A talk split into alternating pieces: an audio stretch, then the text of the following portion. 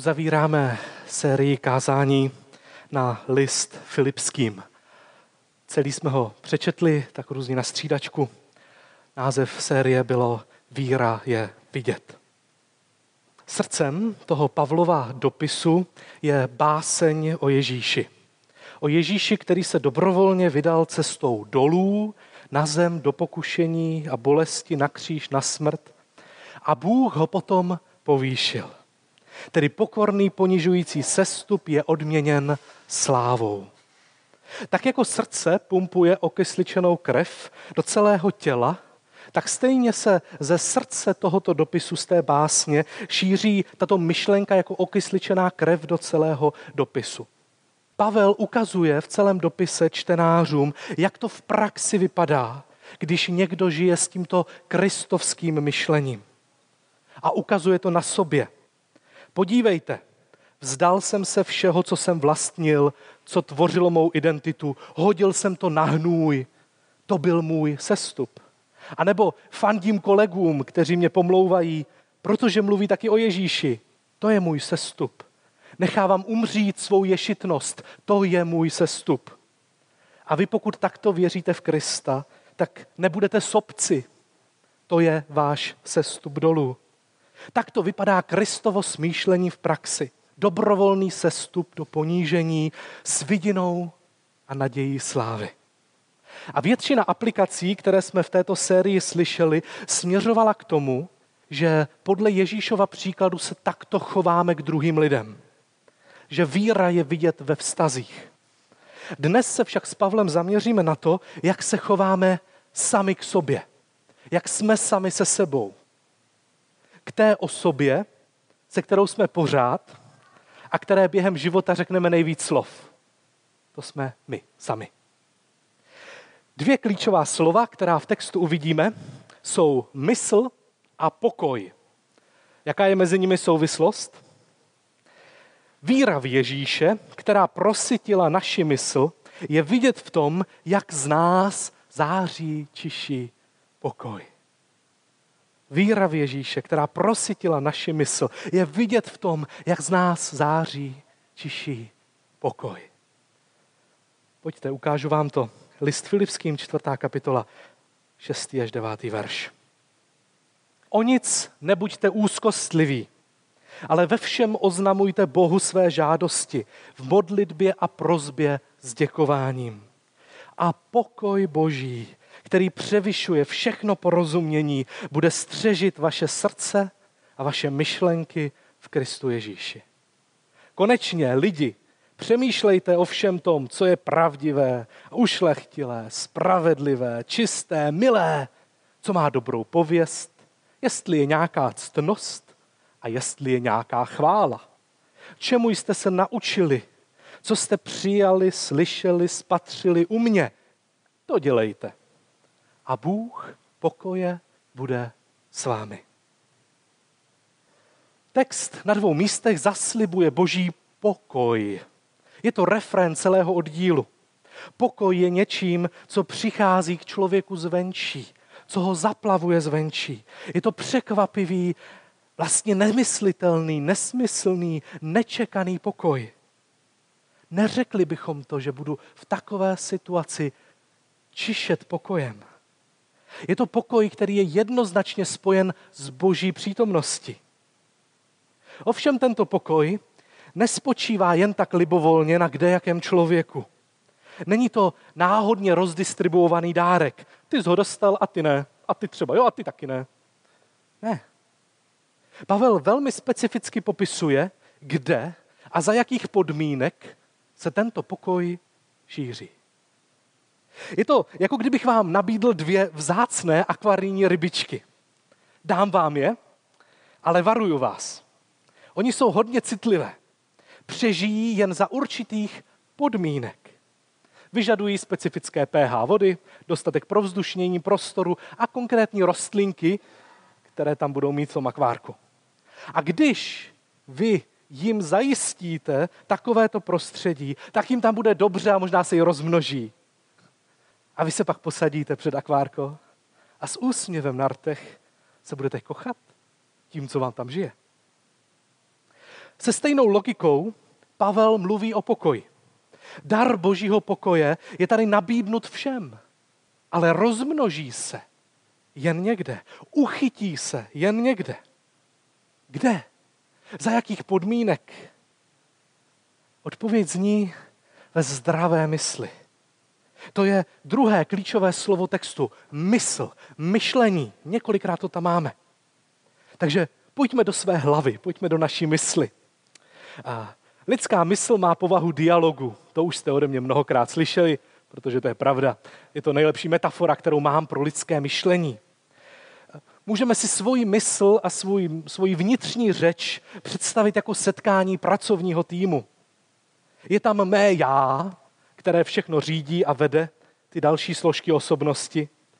A jednou z nich je mé ambiciózní já, které vždycky si vytyčuje cíle a kreslí vize a říká, Daliku, teďka budeš tady 40 hodin v kuse pracovat, protože ty na to máš, tak jedeš. Moje ambiciózní já. Jindy se ozve mé úzkostné já, které k tomu přidá obavy. Pak je já, které občas tak jako zvedne ruku, řekne, hele, tohle to si pokazil, to si pokazil, to je blbě, blbě, blbě já, které mi začne říkat, kdo všechno mi ublížil. No a pak taky takové to pohodové já, které se umí kochat z přítomného okamžiku a dovede pročilovat celé odpoledne. Máte zkušenost s prací v týmech. Takže víte, že v takovém týmu může být různá atmosféra. Může tam vládnout pokojná, kreativní, uvolněná atmosféra pokoje. To se potom pracuje v týmu ale známe také týmy, kde je dusno, kde je hluboký konflikt mezi členy. A tak, jak to známe z toho venkovního prostředí, úplně stejně to může být v naší hlavě, v naší mysli. Jaký vztah máme sami k sobě? Mezi jednotlivými částmi mého já. Jak vy, jako hlavní já, které tady dneska oslovuju, řídíte svůj vlastní tým, sebe sama, svoji vlastní duši? Pavel odhaluje tři dovednosti, které naše řídící já musí umět proto, aby v mysli byl vytvořen vhodný prostor pro akvarijní rybičky božího pokoje. Co musí umět moje vědomé já? Pojďme se podívat. Tři takové dovednosti. První. Umím se zastavit. Umím něco zastavit. O nic nebuďte úzkostliví, začíná Pavel. Předpokládá, že tedy v naší mysli se může rozeznít a taky rozeznívá hlas úzkosti.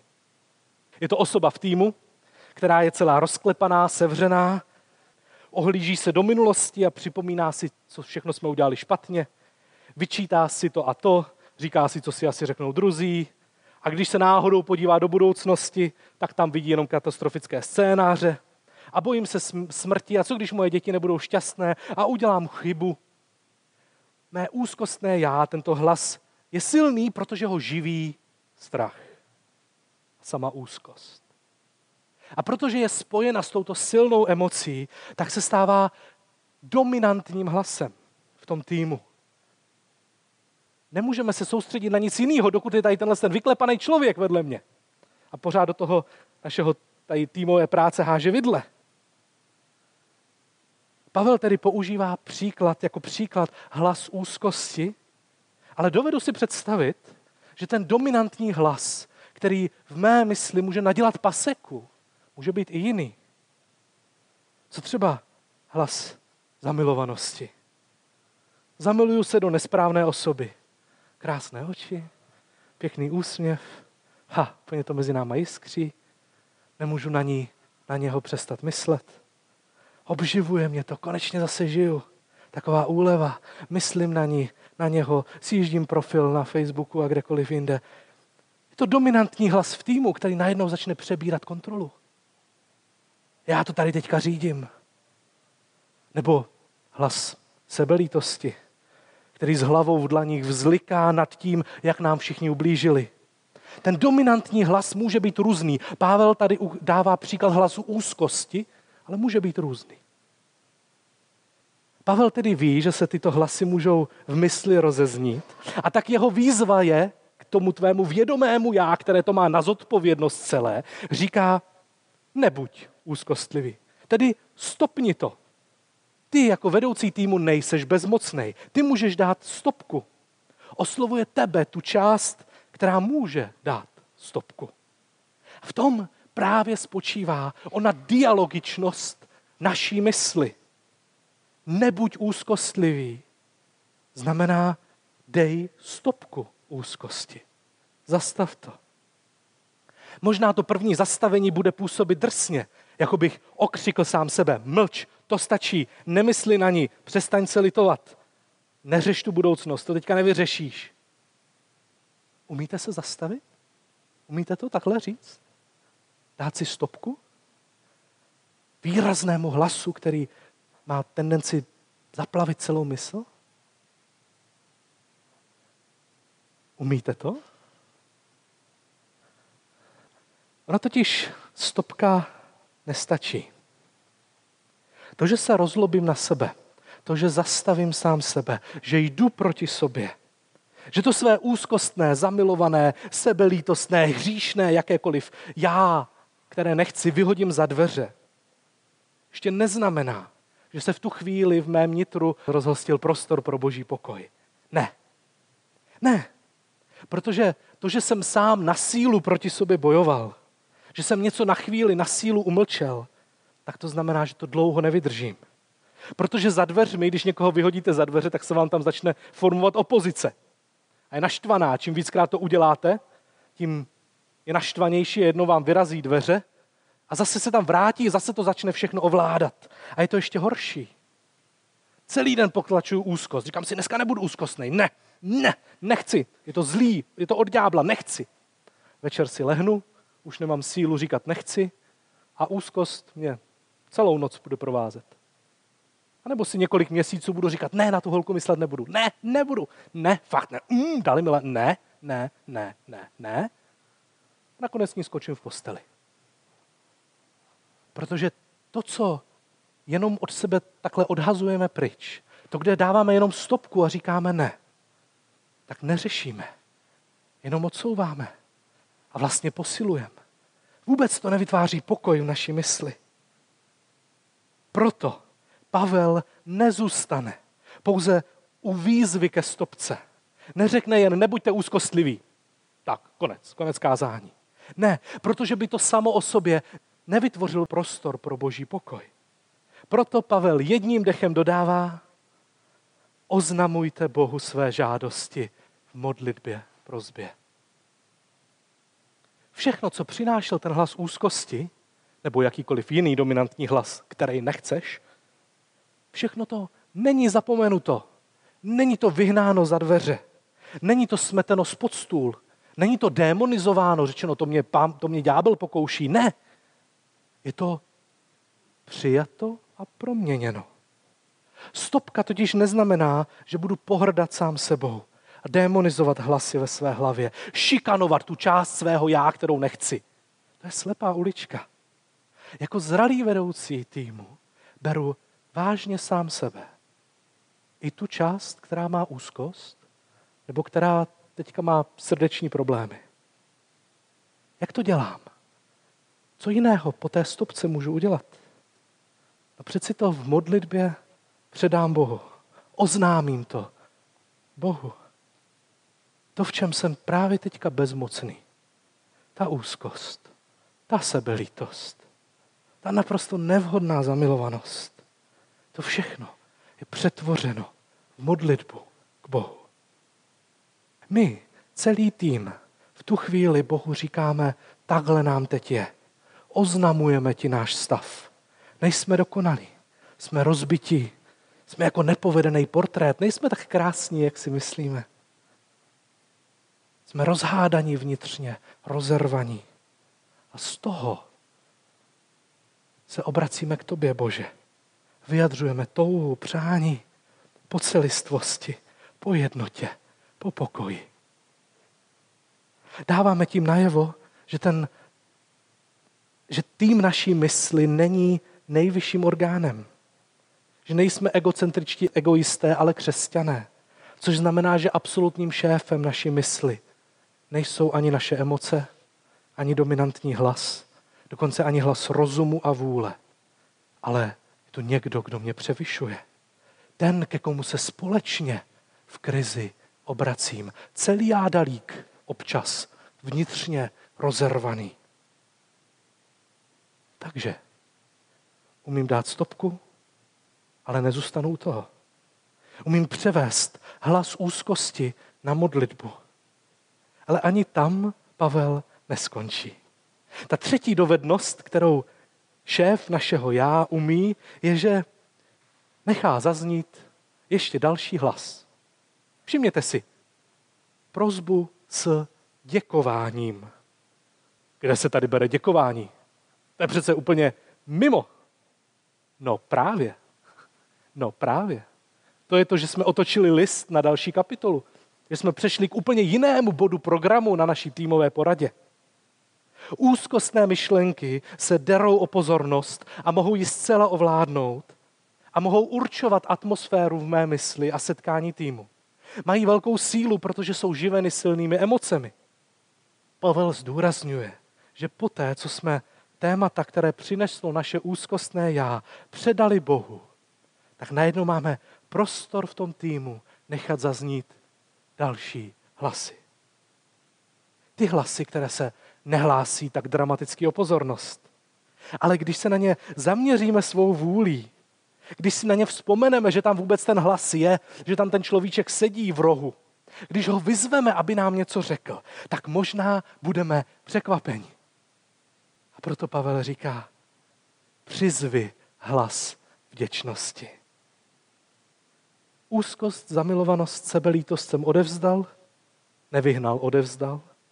Zeptej se sám sebe, za co jsi teď vděčný. Otoč list, oslov někoho, kdo v týmu zatím nepromluvil. Postavu, která se i v dešti dovede radovat, protože vždycky dovede najít něco, za co může být vděčná. Není to šéf týmu, taky nemá hlas pořád. Ale občas ji můžu vyzvat, pověs mi něco. A Pavel nezůstane jen u té vděčnosti.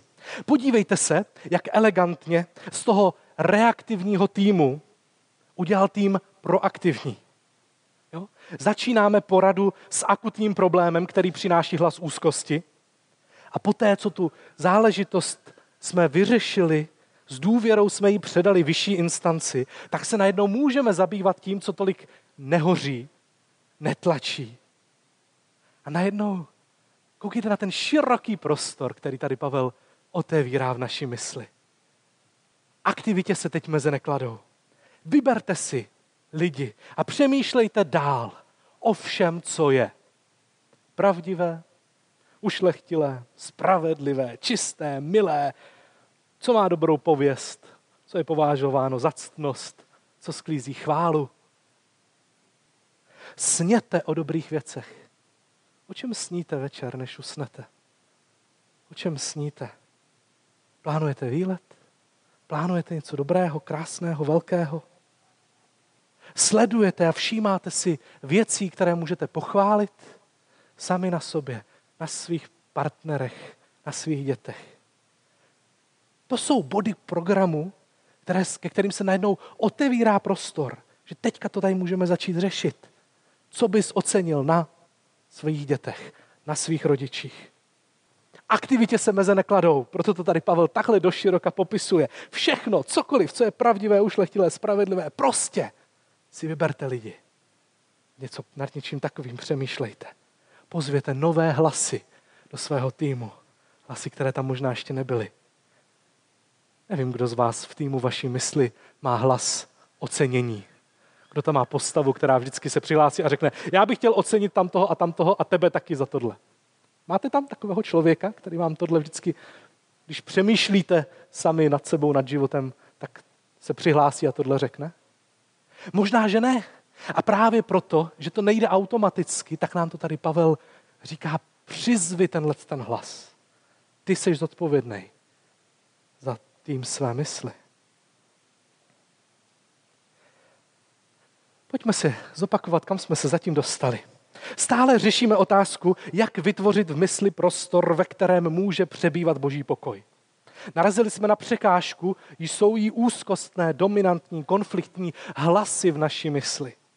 A Pavel nabízí tři dovednosti, které dobrý šéf týmu mysli umůže použít. Umí dát stopku dominantnímu hlasu. Umí téma, které převedl, převést v potřebu, v touhu, v modlitbu rozbitého já. A umí přizvat další hlasy, hlas vděčnosti a pravdy. Tři dovednosti. Stopka, odevzdání, přizvání. Stopka, odevzdání, přizvání. Rozumíte tomu? Šup do toho. Dává to smysl, tak to tak dělejte. To je ta chvíle, ve které se, kdy už vidíme, jak by to teda mělo být, taková ta chvíle, ve které se zamyslíme nad tím, jak nám to asi půjde, až to teda začneme dělat. A narazíme na to, že to není tak jednoduchý si to tak říct, že to tak udělá. To je jako, se tady podíváte na skvělého kytaristu a řeknete si, no tak to je přece jednoduchý, ne? Tam to solíčko takhle zahraju, tak jak to zahrál Ráďa. No, nezahraješ. jak, jak se to učíme? Jak toho docílit? Tři věci, které Pavel v tom textu nabízí. První je podmínka a způsob, který je jakousi základnou pro to, abychom tohle vůbec byli schopni. A to je, že přijímáme zodpovědnost za všechny své myšlenky. Všimněte si, Pavel považuje myšlení člověka za něco, co spadá do oblasti vůle. Proto dává příkazy pro naše vědomé já, aby řídilo sebe samo. Nebuďte úzkostliví, oznamujte, přemýšlejte, dělejte. Tedy říká, že tady někde je naše já, které to má na starosti, má za to zodpovědnost. Každá myšlenka, která se ve vás objeví, je vaše. Nejsou ani od Boha, ani od ďábla. Některé jsou víc ďábelské, některé jsou víc božské. Rozhodně ano. Ale jsou naše. Moje. Jsem to já. Přijímám zodpovědnost za hlasy, které mám v týmu. Pokud tohle neudělám, tak vždycky někde budu nějaký vyhazovat. Budu v tom mít chaos. Druhé, záleží na tom, čím se živíme. Z čeho se sytím, z toho pak žiju. Všimněte si, jak Pavel ten oddíl končí. Čemu jste se naučili, co jste přijali, slyšeli, spatřili u mě, to dělejte. Čtyři slovesa tam dává. Naučili, přijali, slyšeli, viděli. Náš vnitřní dialog, to, jak mluvíme sami za sebou, jaké hlasy tam jsou, je je odvozeno od lidí a vztahů, které reálně máme. Pavel se stal součástí vnitřního dialogu svých čtenářů, protože ho viděli, slyšeli, mluvili s ním. Takže si dovedou říct, co by na to řekl Pavel. Pojďme si pozvat externího konzultanta Pavla. Pavle, co bys nám na to řekl? A vědí, protože ho znají. Takhle to funguje. Dialog našeho já je tvořen hlasy lidí, se kterými jsme se potkali. Pokud jsem měl kritickou mámu, tak budu mít velmi silný kritický hlas ve své mysli. Je to jen součást mě, nejsem to celé já. Pokud jsem měl povzbuzujícího tátu, tak je jeho hlas součástí mého týmu. Stejně pokud jsem měl úzkostného tátu a nejistého, tak mi tam bude pořád něco vrtat a spochybňovat. Pokud jsem měl ambiciozní hlas mámy, tak mi tam bude znít. Prostě to tak je. Musím s tím počítat, že hlasy mých blízkých lidí se stávají mnou. A pokud se dívám na stupidní seriály a na blbý videa, tak se nemůžu divit, že mě pak jejich hlášky napadají v ty nejnevhodnější chvíle. A naopak, když znám z paměti žalmy, jaká zásobárna moudrosti najednou to je, která může přispět k tomu dialogu mého vnitřního já. Čím se sytíte, z toho žijete. Co viděli Filipští na Pavlovi? Co slyšeli, co je Pavel naučil? No přece to smýšlení, které je v Kristu Ježíši. Jsme zase na začátku. Čím se sytíme? Jak proměníme svoji mysl? Nesytíme se ničím jiným než evangeliem Ježíše Krista. Pojďme se vrátit k té metafoře srdce. Srdcem dopisu je báseň o Ježíši Kristu, o jeho dobrovolném, pokorném sestoupení do bolesti a následném vyvýšení. Jak tato myšlenka oživuje, okysličuje ten oddíl, který jsme dneska četli. ovlivní to způsob, jakým se já budu chovat sám k sobě. Konkrétně k těm částem svého já, který chci vyhodit za dveře, který nemám rád. Třeba k tomu svému úzkostnému já, nebo zamilovanému, nebo sebelítostnému. Dosaďte si tam jakékoliv chcete. Bude to jiné. Budu se chovat sám k sobě, k této části svého já jinak, pokud věřím v Ježíše Krista. Jestliže On mě odpustil, jestliže On mě přijal celého, tak se můžu tak já chovat sám k sobě. Jestliže On se stoupil dolů do hnusu, hříchu a bolesti, do nejtemnějších koutů všeho zla a přijal to za své, podepsal se pod to, řekl, ano, to znám, ano, v tom jsem, tak můžu i já se potkat s tím, co mě děsí, co mě na mě štve. K tomu se stupuju spolu s Kristem dolů, k tomu hlasu úzkosti a sebelítosti a bolesti a traumatu a divné zamilovanosti. A nejsem vůči těmto hlasům jen tvrdý, jen stopující. Jsem sám k sobě, jako Kristus ke mně. A tak zastavuji hlas úzkosti, strachu, zamilovanosti, šílenství, zmatku, ale neodvracím se od nich. Říkám mlč úzkosti, ale nevyhazuji ji za dveře. Potkávám se s ní. Ptám se, co si zač. Ptám se tě s kristovským zájmem a s kristovskou láskou. Ptám se tě proto, abychom mohli společně pozvednout naši, to, naši bolest, naše trápení před Boží trůn. A když Bohu předám to, s čím jsem se dole potkal, tak najednou můžu být součástí toho Kristova povzhlédnutí. Najednou se z té své rozbitosti dívám vzhůru a přemýšlím o věcech, které jsou čisté, krásné, chválihodné a mají dobrou pověst. Najednou můžu. Všechno, co umím jako šéf týmu, stopovat, přenášet jako modlitbu a přizvat jiné hlasy. To všechno, co umím, vychází a je syceno okysličenou krví Kristova příběhu. On je srdcem, které obživuje. Tedy dobrý šéf týmu mysli je ten, kdo se naučil přijímat zodpovědnost za celého sebe, za všechny své části. Umí je zastavit, ale také přijmout. Cítí se moudrými věcmi a především se sám k sobě chová po vzoru Ježíše Krista. A tím způsobem tedy víra v Ježíše prosytila naši mysl. A je vidět v tom, jak z nás září pokoj.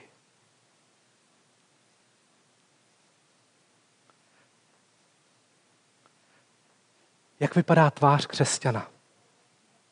Různě. Někdy takový křečovitý úsměv.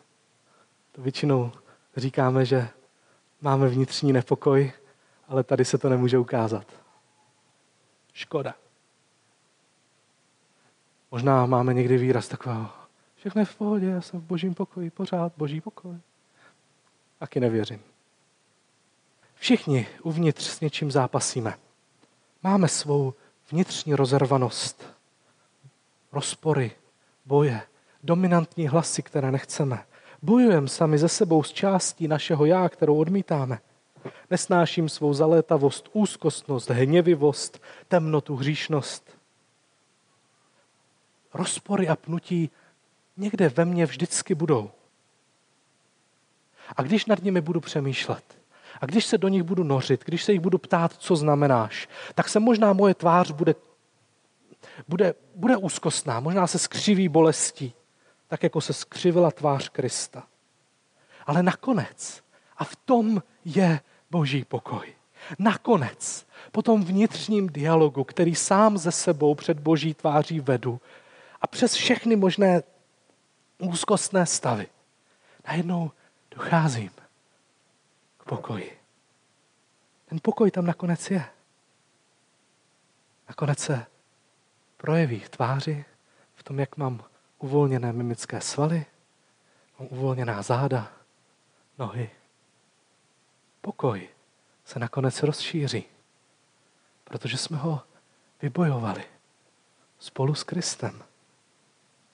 A ten vnitřní pokoj, který mi Kristus dal, po tom, co jsem vedl důležitý rozhovor sám se sebou, tak prosákne na venek. Žít pokoj je vidět. Pokoj je tedy stav, kdy jsme utišili své vnitřní války a pnutí, kdy jsme přijali svou rozbitost a odevzdali ji Bohu. A tím jsme si uvolnili prostor k tomu, abychom své myšlení a svůj pohled zaměřili k čemukoliv, co je dobré, správné, krásné, čisté. Abychom byli vděční a snili, měli vize, viděli to, co je hodné chvály. Už teď. Na mě samotném, na druhých lidech, na Pánu Bohu. To je prostor vybojovaného pokoje, ve kterém se daří rybičkám božího pokoje.